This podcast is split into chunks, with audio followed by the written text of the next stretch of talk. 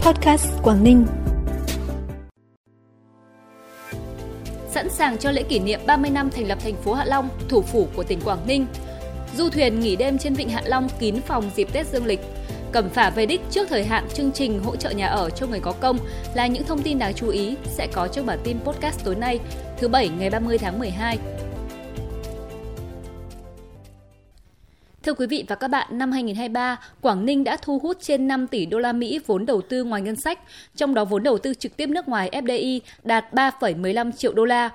Với kết quả này, Quảng Ninh không chỉ xác lập thêm một kỷ lục mới về tổng vốn thu hút trong một năm, mà quan trọng hơn là việc thu hút được các dự án có quy mô đầu tư lớn, công nghệ hiện đại, không chỉ góp phần vào kết quả tăng trưởng kinh tế của tỉnh mà còn khẳng định sự đúng đắn trong định hướng chuyển đổi phương thức phát triển từ nâu sang xanh mà Quảng Ninh đã triển khai thực hiện trong suốt hơn 10 năm qua. Qua đó, góp phần hiện thực hóa mục tiêu đến năm 2030, xây dựng phát triển Quảng Ninh trở thành một trong những trung tâm phát triển năng động toàn diện, trung tâm du lịch quốc tế, trung tâm kinh tế biển, cửa ngõ vùng kinh tế trọng điểm Bắc Bộ và cả nước.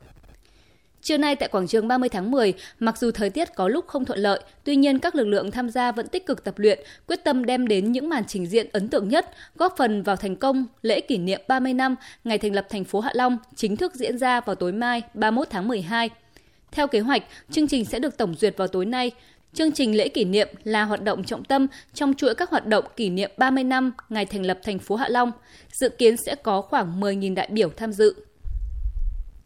để đảm bảo an ninh trật tự an toàn giao thông trong thời gian phục vụ tổ chức lễ kỷ niệm 30 năm ngày thành lập thành phố Hạ Long từ 15 giờ đến 23 giờ 30 phút ngày hôm nay và từ 15 giờ ngày mai đến 1 giờ ngày 1 tháng 1 năm 2024. Ủy ban nhân dân thành phố Hạ Long cấm các phương tiện lưu thông trên tuyến đường Trần Quốc Nghiễn, đoạn từ ngã ba giao cắt với đường Trần Hưng Đạo, khu vực gần trung tâm thương mại Vincom Plaza Hạ Long, phường Bạch Đằng, đến ngã ba giao cắt với phố Hải Phượng và phố Hải Long – đoạn từ nút giao cắt với đường Trần Quốc Nghiễn đến ngã tư vòng xuyến, giao cắt với đường Phan Đăng Lưu, phía trước Trung tâm Ngoại ngữ Big Ben, phường Hồng Hải.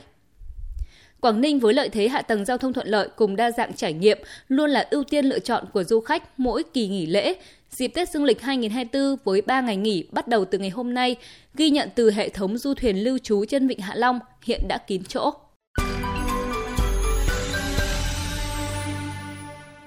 Bản tin tiếp tục với những thông tin đáng chú ý khác. Nhằm thực hiện mục tiêu hoàn thành và về đích trước thời hạn đề án hỗ trợ nhà ở cho người có công với cách mạng, thân nhân các gia đình liệt sĩ, thành phố Cẩm Phả đã gấp rút thực hiện nhiều giải pháp hỗ trợ các hộ gia đình thông qua việc huy động sự vào cuộc của cấp ủy chính quyền địa phương cùng các tổ chức chính trị đoàn thể, sự chung tay góp sức của nhân dân trên địa bàn. Đến nay toàn bộ 44 hộ gia đình người có công, trong đó 17 hộ được hỗ trợ xây mới và 27 hộ được hỗ trợ sửa chữa nhà ở đã tiến hành thi công và dần hoàn thiện đưa vào sử dụng.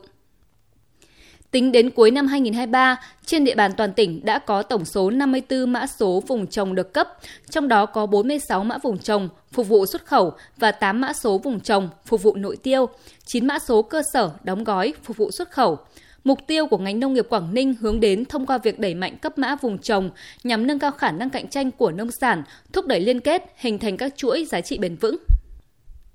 Phòng Cảnh sát Hình sự Công an tỉnh Quảng Ninh vừa khởi tố vụ án hình sự, khởi tố bị can đối với Nguyễn Văn Hưng, sinh năm 1991, trú tại khu Yên Lập Tây, phường Minh Thành, thị xã Quảng Yên, về hành vi tàng trữ trái phép vũ khí quân dụng. Quá trình điều tra, Hưng đã khai mua qua mạng xã hội Facebook khẩu súng với giá 7 triệu đồng, mục đích để săn bắn động vật.